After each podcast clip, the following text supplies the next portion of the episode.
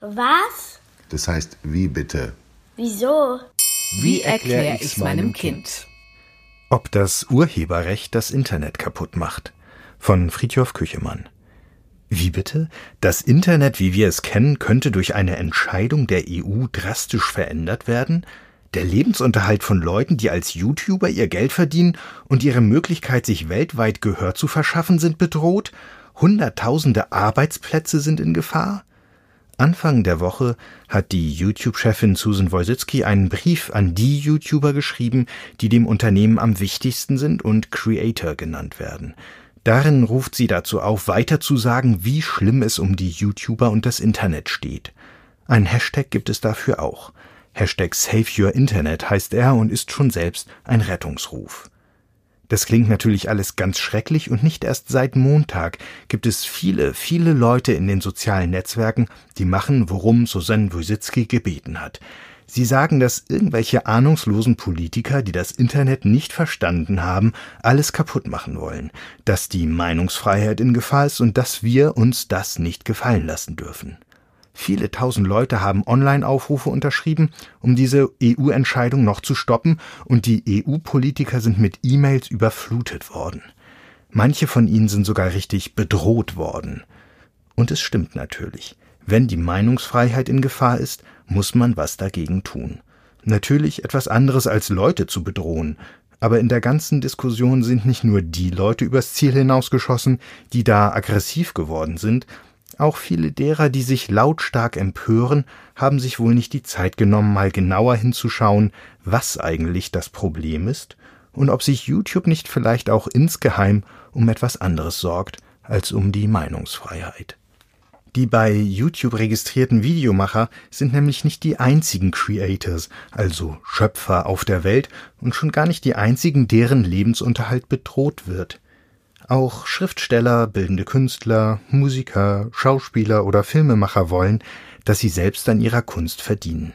Das ist nicht immer leicht, das war es noch nie, aber es hat sich mit Computern und dem Internet verändert. Ihre Werke können, sind sie erst einmal digitalisiert, also auf einem Computer, Smartphone oder ähnlichem zu sehen oder zu hören, ganz leicht kopiert werden, als Ganzes oder in kleinen Schnipseln. Was man Cooles oder Lustiges mit diesen kleinen Schnipseln machen kann, zeigen die Samples in der Musik oder die Memes und GIFs im Internet. Aber spätestens, wenn ein Hörspiel oder ein Kurzfilm oder ein Buch als E-Book komplett kostenlos im Netz zu finden ist, haben die Leute nichts mehr davon, die viel Zeit und Kraft und Mühe und auch Geld in die Produktion gesteckt haben. Außerhalb des Internets heißen sie nicht Creators, sondern Urheber, und dass man ihnen nicht einfach wegschnappen kann, was sie geschaffen haben, regeln Urheberrechte. Dass sie nichts mehr davon haben, stimmt übrigens nicht ganz. Sie bekommen Aufmerksamkeit, jede Menge, wenn es gut läuft, aber von Aufmerksamkeit wird man nicht satt. Es sei denn, man nutzt die Aufmerksamkeit für eine tolle Sache, um die Leute gleich noch auf eine andere Sache aufmerksam zu machen, für die sie sich bitteschön auch interessieren und vielleicht sogar Geld ausgeben sollen. Vor einem YouTube-Clip, den die Leute eigentlich sehen wollen, geht es dann zum Beispiel kurz um einen neuen Kinofilm oder um Klamotten oder Autos oder was auch immer. Das ist Werbung.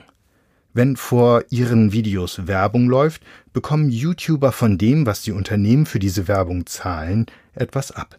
Manche können davon leben, einige sogar ganz gut. Richtig gut kann davon YouTube leben.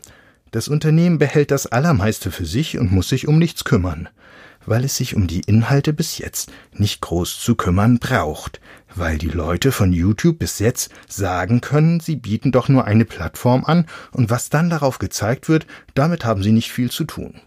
Was die neue EU-Richtlinie zum Urheberrecht eigentlich will, ist nicht mehr und nicht weniger als die Künstler stärken, die nicht nur davon leben wollen, was ihnen YouTube und all die anderen an Werbeeinnahmen abgeben, wenn sie sich damit abgefunden haben, dass YouTube den Riesenanteil für sich behält, und die auch dann was bekommen wollen, wenn andere ihre Werke kopiert und veröffentlicht haben und damit dann Geld verdienen.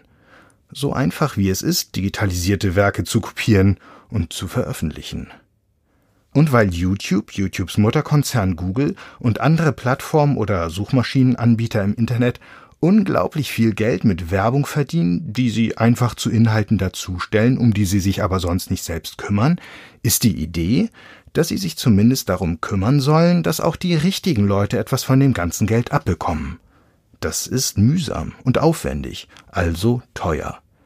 Viel einfacher ist es, erst einmal Alarm zu schlagen und so zu tun, als ginge es um die YouTuber und ihre Videos zu Sprachunterricht, Physiktutorials oder andere How-to-Themen. Das sind die Beispiele, die Frau Wojcicki zu den bedrohten Arten zählt. Dass YouTube bei der ganzen Aufregung mehr an sich selbst denkt, als an die armen YouTuber oder das arme Internet zeigen zwei Sätze von ihr, die in ihrem ganzen eindringlichen Brief fast übersehen werden könnten.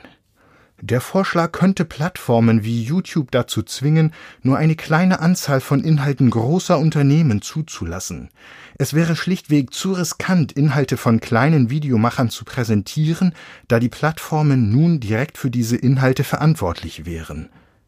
Dabei ist es einfach nur eine Bezahlung auch der Künstler, die nicht als Creators bei YouTube angemeldet sind, wozu die Richtlinie die Plattform zwingen könnte, wenn sie erst einmal Gesetz geworden ist, und es wäre nicht riskant, die Inhalte kleiner Videomacher zu präsentieren, sondern würde die Konzerne, die zu den reichsten und technisch fortschrittlichsten der Welt zählen, einfach nur dazu bringen, genauer hinzuschauen und Verantwortung zu übernehmen. Wenn die Online-Riesen das machen würden, hätte sich das Internet tatsächlich ganz schön verändert. Zum Guten.